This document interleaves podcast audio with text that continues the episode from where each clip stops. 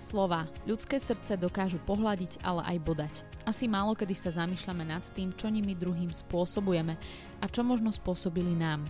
Dokonalým príkladom sú sociálne siete, kde majú mnohí častokrát odvahu použiť ich v tej najtvrdšej podobe, ktorú by si pravdepodobne v reálnej komunikácii nezvolili.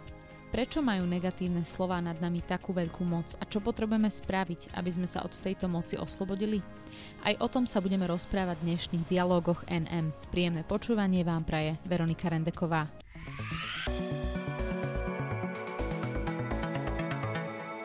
Psychoterapeut a kresťanský poradca Slavomír Poloha je môjim dnešným hostom v podcaste Dialógy NM. Veľmi pekne vás vítam, dobrý deň. Ďakujem, dobrý deň. Dnes sa budeme rozprávať o slovách a ich moci na nás, o tom, ako slova a to hlavne tie negatívne môžu nám ľuďom spôsobovať rôzne traumy. Vy ste sa, pán Poloha, koncom minulého roka tejto téme venovali aj na jednom vašom kurze spolu s vašou pani manželkou, ktorá je tiež psychoterapeutkou. Tak ako je to teda s tými negatívnymi slovami, ktoré si v živote určite vypočul každý z nás. Prečo nad nami majú často takú veľkú moc? Ja si myslím, že a toto sa týka ozaj asi každého jedného z nás, že ako dieťa narodí sa a vyvíja sa, rastie, tak e, v podstate vníma okolo seba. Vníma pohyby, náznaky a proste veci, ktoré, ktoré možno môžu akože byť niekedy také možno ohrozujúce, ale keď počuje slovo, ktoré to potvrdí, tak to keď to slovo je negatívne, tak to ho uistí možno v niečom, čo možno trochu cíti. A naopak, keď to slovo je pozitívne, tak zase on ho proste v niečom uistuje. Ja, ako, ja si myslím, že žiadny rodič nie je dokonalý. Čiže všetci sa viac alebo menej snažíme dať tým našim deťom lásku, pozornosť, to, čo potrebujú, taký zdravý pohľad na seba pre zdravý rozvoj našej identity No ale keďže nie sme v tom dokonali, tak eh, zlyhávame. A potom tie, tie deti to nejako cítia. Uh-huh. Možno len cítia málo pozornosti, alebo keď sa rodičia hádajú, tak deti to môže nejako ohroziť. A tam sa proste vytvárajú nejaké možno pocity a do toho prichádzajú slova. Tie slova to buď potvrdia, alebo vyvrátia. Keď to vyvrátia, že to budú dobré slova, tak to je super. Je to dieťa, myslím si, že môže sa zdravšie vyvíjať a tvorí sa zdravší obraz u neho, obraz o sebe. Ale, ale ak tie slova potvrdia možno nejaké tie pocity, nejaké náznaky ohrozenia, tak e, potom môžu zanechať také vážne dôsledky. Mm-hmm. Teda rozumiem tomu tak, že nepríjemné slova, ktoré nám niekto adresuje, by sa nás teoreticky nemali nejako dotýkať, pokiaľ tam nie je to prepojenie s vnútorným prežívaním, nejakou emóciou a vlastným obrazom o sebe. Či? No, čím väčšie je to prepojenie, tak mhm. asi tým silnejšie účinok bude tých slov. Čiže ja si myslím, že možno práve preto niekedy sa nám zdá, že slova majú oveľa väčší účinok na nás ako, ako nejaké možno iné traumatizujúce okolnosti. Ale to je práve preto, že, že oni väčšinou prichádzajú ako, môžu prísť ako potvrdenie niečoho, čo už to dieťa povedzme nejako, nejako vníma, že keď uh-huh. dievčatko nepočulo uistenie o tom, že je krásne a potom niekde v škole počuje od niekoho, že má neviem čo, veľký nos alebo proste tak to je proste zrazu môže byť katastrofa. Lebo veľmi ľahko tieto slova hej, nájdú úrodnú pôdu. Uh-huh. Lebo tam už bolo také oslabenie z tej nejakej neistoty, nepotvrdenia, ktoré malo doma dostať od svojich rodičov. Hej, že je krásne, milované. Takže asi takto to rozumiem. Uh-huh. A k tomuto dochádza aj v prípade pozitívnych slov, lebo skúsenosť je väčšinou asi taká, že často v nás rezonujú práve tie negatívne poznámky na našu osobu a v prípade tých pozitívnych slov uh, pred tými sa nejako zvykneme brániť. Prečo vlastne tak veľmi lípneme na tých negatívnych slovách, vyjadreniach o nás, než na tých pozitívnych? Ja si myslím, že to je práve preto, že, tým, že máme nedokonalých rodičov, nedokonalých ľudí okolo seba, tak e, cez tieto vplyvy my sme oslabení. Preto uh, tam už je taká trošku akoby predispozícia väčšinou, aby tie negatívne slova mohli účinkovať viac ako pozitívne. Žiaľ, ako to je strašné, ale asi to je takto nejak. Preto je veľmi dôležité, že v akom prostredí človek vyrastá. A samozrejme, a, a už keď už vyrastieme s tým, že už sme prijali nejaké negatívne slova a my sme im uverili, tak potom nám je ťažké uveriť tým pozitívnym. A niekedy to trvá strašne, strašne dlho a musí byť veľa tých pozitívnych slov. To niekto hovorí, že možno neviem koľko na jedno negatívne, koľko musí byť pozitívnych, či 100, či tisíc aby to naozaj prinieslo ten žiadaný účinok. A jednou takou modernou metodou sú tzv. pozitívne afirmácie. Myslím, že hlavne na západe, v Spojených štátoch to ľudia často praktizujú, napríklad rodičia na svojich deťoch. Čo si o tomto myslíte? Má to na ľudí, má to na nás nejaký účinok, alebo to takto nefunguje? Opakovať si nejaké pozitívne potvrdenie. Určite to má efekt. Ja si myslím, že no, všade môžeme ísť do extrému. A myslím si, že možno povedzme Amerika je príliš taká pozitívne nastavená, že ľudia až príliš sú vedení k takej asertivite a k tomu, že oni sú dobrí, vedia, aby sa proste vedeli predať, hej, vedia vymenovať všetky svoje silné stránky a čo všetko proste študovali. A ono, podľa mňa to môže viesť na jednej strane k, k strašnej také, také obmedzenosti že tí ľudia nevidia naozaj tiež reálne, nemajú reálny pohľad na seba, ale možno v istom zmysle ho majú tak trošku lepší, ako keď niekto je vedený naopak. Mm-hmm. Tak tomu, že ja nie som nikto a vôbec sa nevie prezentovať a proste tam neexistuje vôbec akéby také nejaké povzbudenie a nejaké potvrdenie o tvojej hodnote, o tvojich kvalitách, tak zdá sa, že, že tá americká spoločnosť je trošku šťastnejšia. Možno ako, robia také, také, také pod, nejaké porovnania, myslím, že, že aký je pohľad nejakých korejských študentov a amerických na seba, na svoje schopnosti. No korejské si mysleli, že sú strašne slabé a americké, že sú super, no ale reálne testy dopadli úplne naopak. Mm-hmm. Že tie korejské boli oveľa lepšie ako tie americké, ale ich pohľad na seba bol oveľa horší. A, a čo som počul, tak vraj tam akože v Kóre, takže tam je dosť vysoká miera samovražd. Hej, lebo tam je takéto podhodnocovanie seba. Hej, a ten negatívny pohľad, alebo nedostatočná vlastne identita, nedostatočná nejaká pravda o sebe, samozrejme, že je pre dieťa ťažká a určite vytvára pocit nešťastia. Kdežto tá americká aj keď možno, že nie je vždy pravdivá, ale uh-huh. aspoň vytvára taký pozitívnejší pohľad. Ale to je tiež také niekedy možno príliš obmedzujúce. Spomínali sme, že slova, hlavne tie negatívne, môžu spôsobovať u ľudí traumy. A v čom je možno táto trauma spôsobená zraňujúcimi slovami alebo v tom možno extrémnejšom prípade nejakým slovným napadaním iná ako ostatné typy traum? A ako s takouto traumou vieme pracovať? Iná je podľa mňa práve v tom, že je možno účinnejšia, lebo je to také jednoznačné, možno potvrdenie toho, čo, čo ten človek, to dieťa, ten mladý človek väčšinou nejak možno tuší, o čom si nie je istý a tie slova to potvrdia. Čiže je to také veľmi účinné.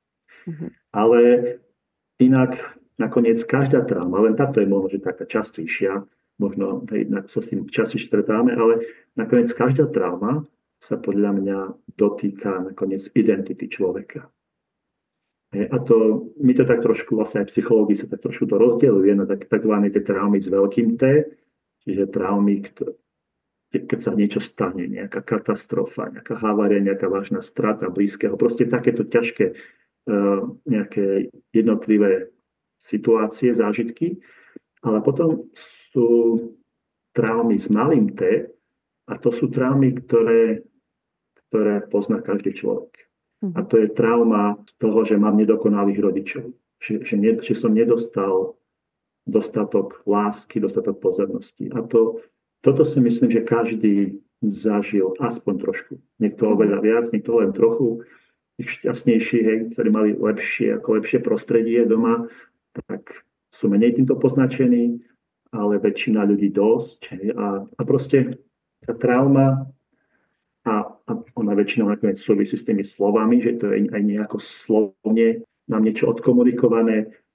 Ona vyvoláva v nás pohľad na seba, že my nie sme dostatoční, nie sme dosť dobrí. To je proste niečo, čo si dieťa nevie dosť analyzovať ale nevie s tým žiť. Nevie s tým žiť, že tí, ktorí mi dali život, mi nedajú lásku, dostatočnú lásku. Hej, a my potrebujeme sa cítiť milovaní a žiaľ, asi žiadni rodičia to nedokážu 100% naplniť a tak tam vznikajú také nejaké Proste ono to až ovplyvní úplne pohľad toho dieťaťa na seba. A tým pádom sa tá jeho identita narúša. A zrazu ja sa nevidím tak, aký naozaj som.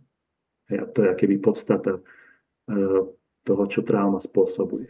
Mm-hmm. Slova, ktoré sú teda často nenápadné a vyslovené možno v nejakej nevhodnej situácii, uh, môžu spôsobiť uh, dosť obrovskú újmu človeku. Uh, dostáva sa z takejto traumy človek ťažšie alebo dlhšie ako práve z veľkých traum, ktoré ste spomínali?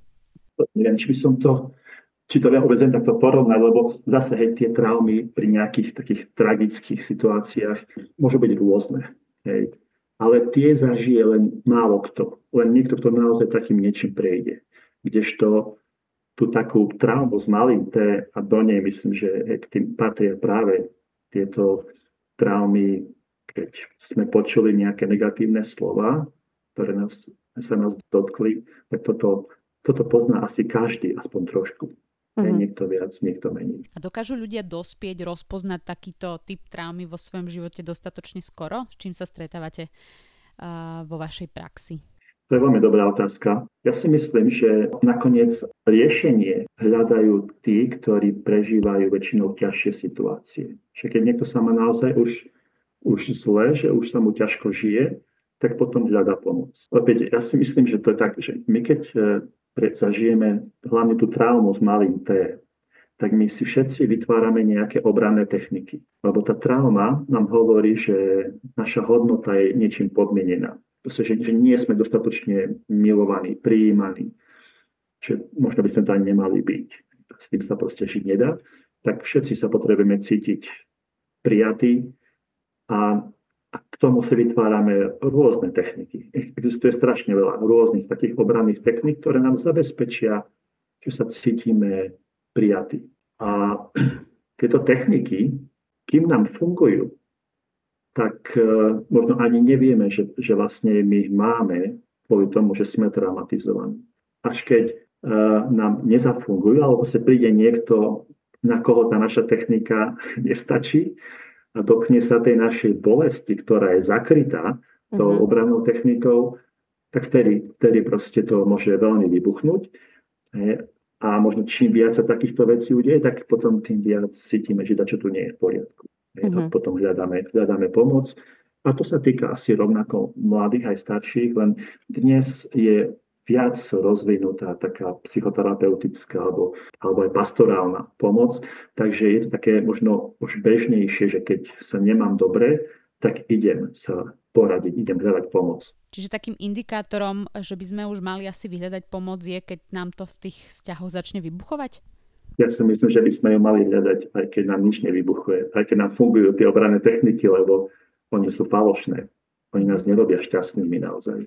To sú také to sú veľmi nebezpečné veci. Takže to je otázka času, kedy my tými technikami niekoho zraníme.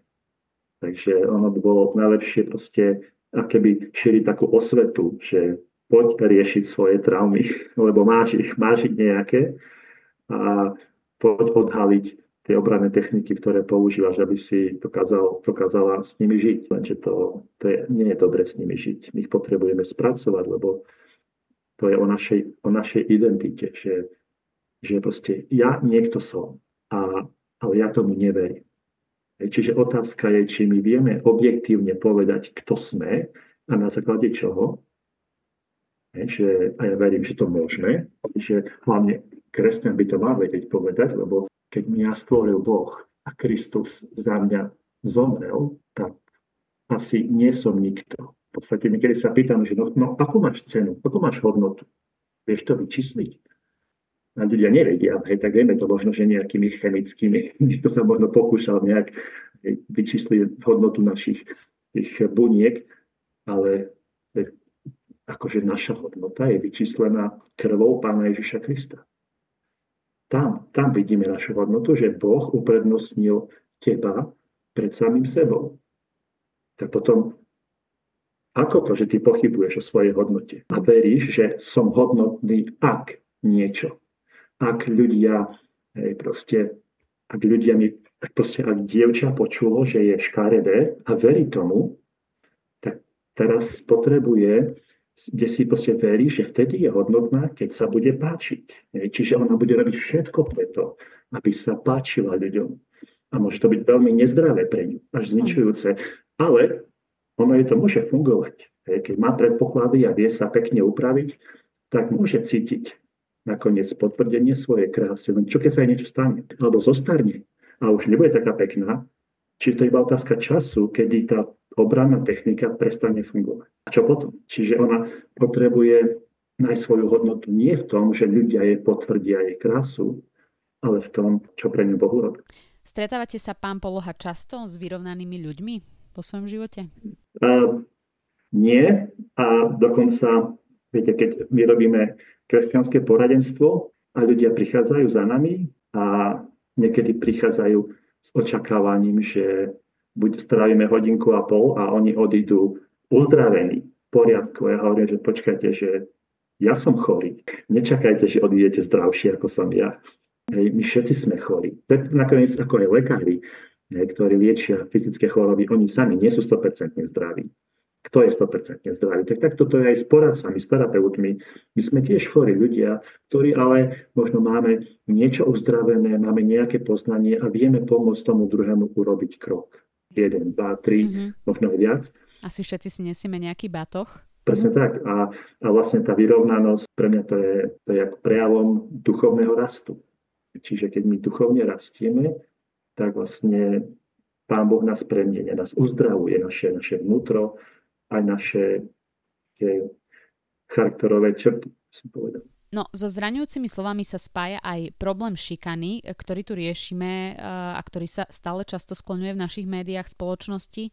A bohužiaľ práve kvôli mnohým konkrétnym prípadom. Čo by ste vy ako odborník poradili rodičom učiteľom, vychovávateľom, ako by mohli deťom a mladým pomôcť uh, byť odolnejší možno aj voči uh, tým negatívnym poznámkám a slovám na ich osobu, prípadne ako pomôcť uh, aj tomu školskému kolektívu kultivovať uh, ten jazyk, učiť deti empatii uh, na jednej strane, na druhej strane zároveň aj asertivite, aby dokázali vyjadriť a povedať to, čo sa im nepáči, s čím nesúhlasia, čo nemajú radi možno nejakým priateľným spôsobom, aby to tá druhá strana, e, aby sa to tej druhej strany nedotklo. Čo, čo sa dá v tomto prípade robiť?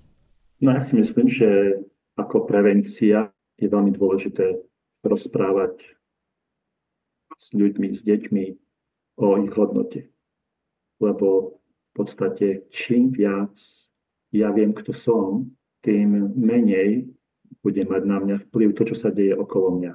To, čo počujem, čo mi niekto možno aj dokonca urobí fyzicky a tak. Hej, čiže to, čo som vravel, proste robiť tú osvetu, že my sme traumatizovaní a potrebujeme spoznať vlastne, aká je, aká je naša hodnota. To nie je také ľahké, ale proste minimálne o tom hovoriť. A samozrejme, aj tu je to dosť také ťažké, lebo kto naozaj môže hovoriť zmysluplne o hodnote okrem kresťanov? Viete, aj, vlastne aj sekulárny psychoterapeut má trošku problém hovoriť o hodnote. Moja manželka urobila takú, takú praktickú pomôcku takého pánačika, voláme ho pánačik Ja som, ktorý uh, má takú tu na hrudi, že napísané cítim sa hodnotný a potom má také dve nohy, ktoré sa dajú vyťahovať a vsúvať do tela. A jedna je cítim sa milovaný a druhá cítim sa užitočný. A to sú vlastne také dve základné psychologické potreby, ktoré my máme ako ľudia. Čiže ja sa cítim hodnotný len natoľko, natoľko sa, nakoľko sa cítim milovaný a užitočný. Lenže kto mi môže naplniť tieto moje potreby? Cítiť sa milovaný a užitočný. Ak iba ľudia, tak je to vždy taký trochu tenký ľad, lebo vždy sa nájde niekto, kto mi proste dá najavo, že o mňa nemá záujem, niečo zlé urobí a ja sa nebudem cítiť milovaný, alebo ma proste v práci vykopne, sa stanú kadejaké veci a my sa potom necítime dostatočne hodnotní. Iba v Bohu môžeme naozaj nájsť taký objektívny, nemeniteľný zdroj naplnenia týchto našich potrieb. že milovaní v tom, že za nás Ježiš zomrel a to je proste objektívna skutočnosť, ktorá sa nejako nezmení a užitočnosť to, že on s nami počíta. Že proste on tu nechal nás, aby sme v tom, čo začal, pokračovali. Čiže on proste má plán pre život každého z nás.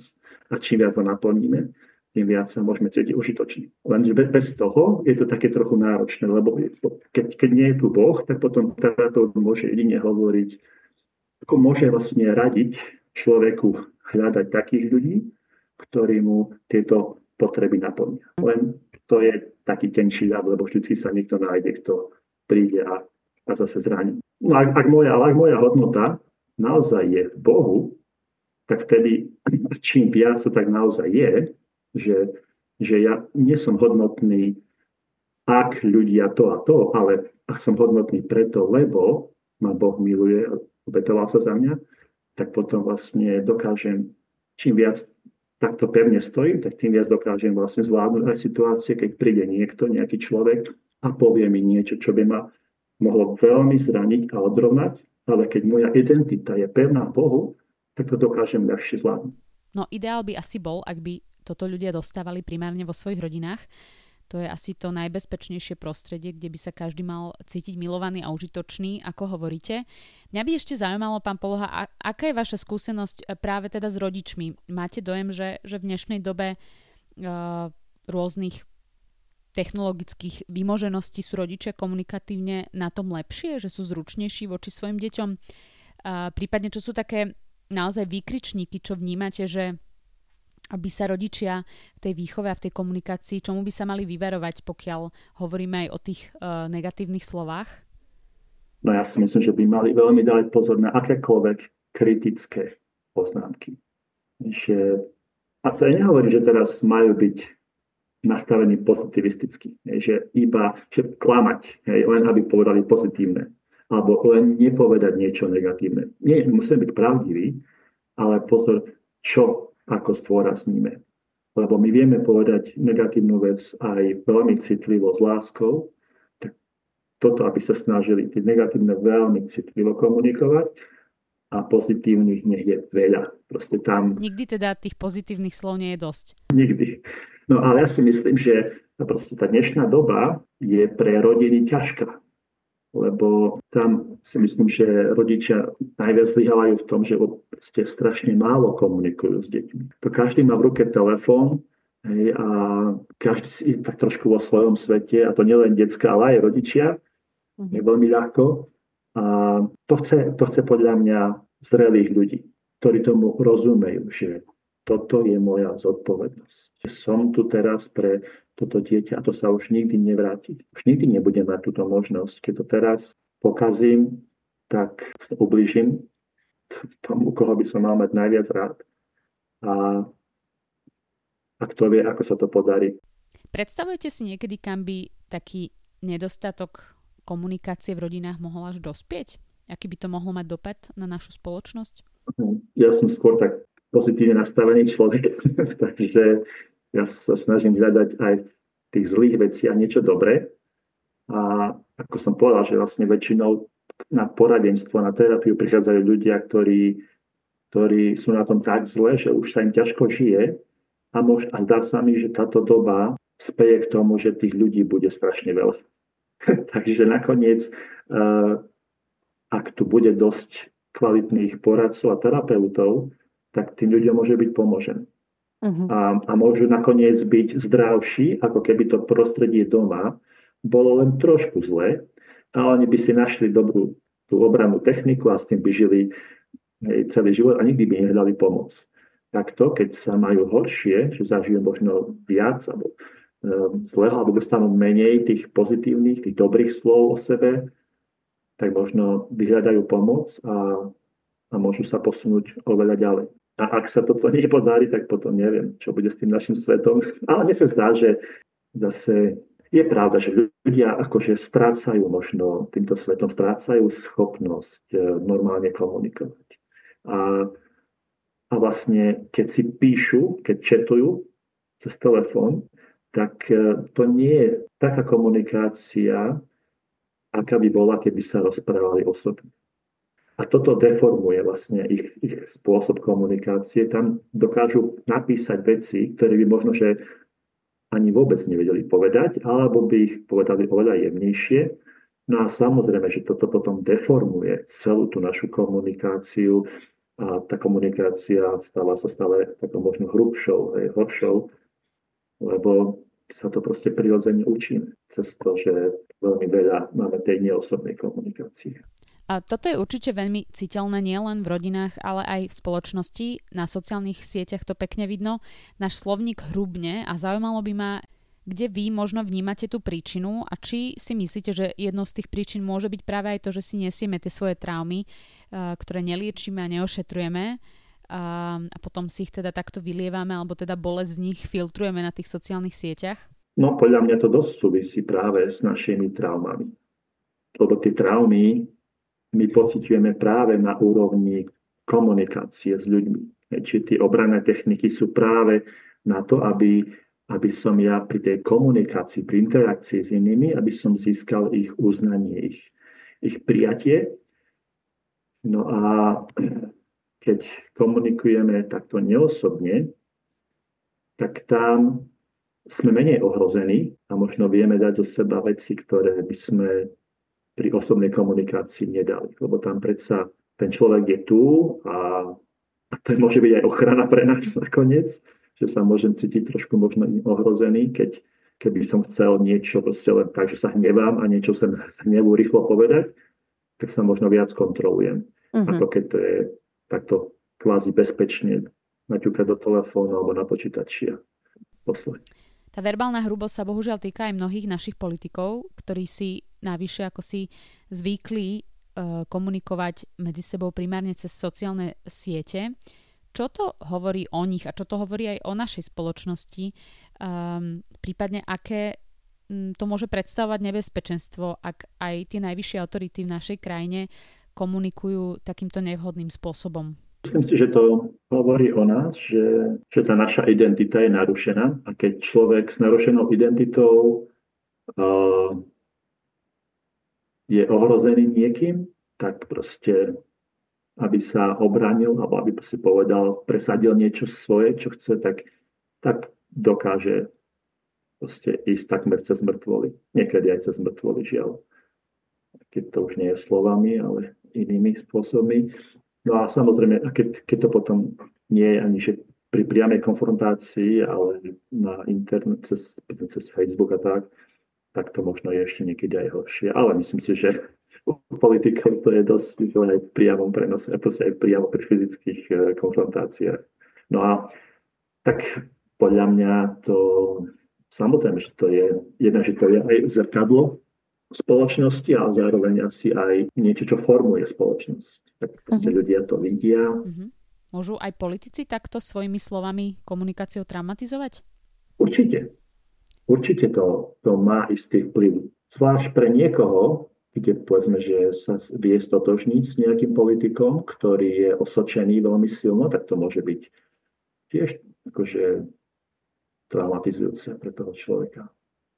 Nie je to podľa mňa tak závažné, ako je traumy s malým T, ktoré zažijeme povedzme, že od tých najbližších v detstve, ale určite to má nejaký vplyv. A ako sa k tomu postaviť? Čo by ste poradili? Myslím si, že čím viac teda naozaj viem, kto som, čím mám tak, takú zdravšiu identitu, tak tým viac dokážem byť slobodný od toho, čo niekto hovorí už či priamo na mňa, alebo proste na možno blízkeho. Tak. A teda uh, ja si myslím, že my, proste potrebujeme viac a viac hovoriť o, o našej hodnote a viesť ľudí k poznaniu pravdy o sebe. Lebo v podstate hej, tie, tie slova, ktoré našu identitu pokrivili, to sú nejaké klamstva, nejaké proste nedobré slova, nevhodné, oni, ale povedzme, že oni nemusia byť priamo klamstva, ale my potom skrze nich prijímame o sebe nejaké klamstva. My potom veríme klamstvom o sebe. A tie nás veľmi ovplyvňujú a my potrebujeme spoznať pravdu. Tak e, to je vlastne aj to, k čomu my vedieme ľudí. Keď, keď chceme spracovať trámu naozaj do hĺbky, tak chceme vždy im pomôcť rozpoznať to klamstvo a toto vlastne toho sa vzdať, to klamstvo proste nechať a uveriť, prijať pravdu o sebe. To, to nie je jednoduchý proces, ale, ale dá sa to. Stále viac a viac, nie je to ani jednorazový proces. Takže podľa mňa toto je najlepšia pomoc pre, pre túto našu dobu a kultúru, aby sme poznali stále viac a viac svoju hodnotu. Uh-huh. A to platí tak pre nás obyčajných ľudí, ako aj pre politikov, predpokladám. A napadla mi k tomu ešte jedna otázka, týka sa ešte aj tej politickej sféry. Veľakrát hlavne pri rôznych hodnotových témach, ktoré v spoločnosti riešime, e, môžeme vidieť, že sa ten jazyk postupne akoby ohraničoval. Mám na mysli takú tú hyperkorektnosť. Ako podľa vás môžeme o zložitých spoločenských témach diskutovať, rozprávať sa bez toho, aby sme uh, druhých naozaj zraňovali, ale aby sme zároveň naozaj komunikovali ten náš pohľad a to, čomu veríme, hoci sa líši od od pohľadu a názoru toho, tej druhej skupiny? Neviem, či je možné aj pri najdokonalejšej komunikácii, keď chceme byť úplne pravdiví, vždycky vyhovieť. To asi nie, ale môžeme, určite je múdre, aby sme minimalizovali aspoň zbytočné nejaké uh, napätia. Uh, ja sa venujem trošku homosexuálom, tak, takej špeciálnej terapii, kde klientmi sú často homosexuáli a môj školiteľ z Ameriky e, vravel, že on mal také školenie v komunikácii a to bolo musel len jednoducho ako tú istú vec, že to nie je o obsahu, ale o tom, ako sa veci povedia. Že nepovedať to tak, ale to povedať tak. A že mal stretnutie, on, ktorý jasne vedie takú tú terapiu, ktorú mnohí takí aktivisti, liberálni aktivisti nemajú radi. A a bol on sám konzervatívec medzi skupinou tých liberálov a tam nejaká, nejaká žena na neho zautočila. Tak veľmi akože, a že to ste vy. A on, tým, že prešiel tým školením, on na ňu zareagoval podľa toho, čo sa naučil a skončilo to tak, že ona mu podala ruku a hovorí, že ja neverím sama tomu, že ja mám radosť toho, čo robíte a vám prajem, aby ste v tom pokračovali. Čiže ja si myslím, že naozaj niekedy, a to aj kresťania veľmi často zbytočne, akože, že veci vyhrotíme len tým, že, že naozaj nešikovne komunikujeme, zbytočne dráždime. Najhoršie, keď najhoršie, možno niekedy máme aj priamo v srdci také postoje, ktoré sú zlé. Ale keď ich povedzme, že nemáme zlé, tak zle komunikujeme. Takže podľa mňa treba sa, treba sa učiť, treba sa učiť, že ako vec povedať tak, že toho druhého neodmietnem, nezraním, len proste vyjadrím, že priateľnejším spôsobom to, o čom som presvedčený, čo si myslím. A možno pomôžem aj jemu trošku, možno, že nemusím niečo tvrdiť, ale položiť možno otázku, ktorá sa týka aj mňa, aj jeho, ktorá nás povedzme spája, že keď on bude obhajovať práva istej skupiny ľudí, a ja sa môžem spýtať, že no a nemajú mať všetci podobné práva? že musíme dať pozor, aby sme naozaj kvôli ochrane jedných potom nediskriminovali tých druhých. Lebo môžeme chrániť menšinu, aby sme nediskriminovali, ale budeme diskriminovať väčšinu. Čiže tamto treba proste, treba podľa mňa sa snažiť hľadať nejaké riešenia, ktoré nás budú čo najmenej rozdeľovať. Ktoré sú, pán Poloha, podľa vás slova, ktoré majú najväčšiu uzdravujúcu silu? keby sme to takto mohli zakončiť, tento náš rozhovor? Tak e, asi v prvom rade sú to Božie slova, to, čo Boh hovorí o nás a čo hovorí dokonca ešte aj svojimi činmi v obeti Pána Ježiša na kríži. A potom sú to naše slova, ktoré, sú, ktoré vychádzajú zo srdca, ktoré je premenené tými Božími slovami. Kde naozaj ja sa pozerám na toho druhého, s komunikujem presne tak, ako ho vidí Boh aby som dokázal hovoriť s ním pravdivo a v láske. Tak toto podľa mňa, aby tam bola pravda a láska zároveň. Čiže nie, že iba, iba pekne hovoriť a budem klamať neúprimne, ale zase nehovoriť pravdu tak, že za sebou nechám spúšť. To bol môj dnešný host, psychoterapeut a kresťanský poradca Slavomír Poloha. Ďakujem za rozhovor. A ja ďakujem. Počúvali ste podcast portálu Nové mesto Dialógy NM, ktorý vám prinášame každý pondelok. Spolu s textovými rubrikami ho nájdete na našom webe NMSK a tiež na SoundCloud a Spotify pod profilom podcasty NM. Spojme sa v dialogu na NMSK.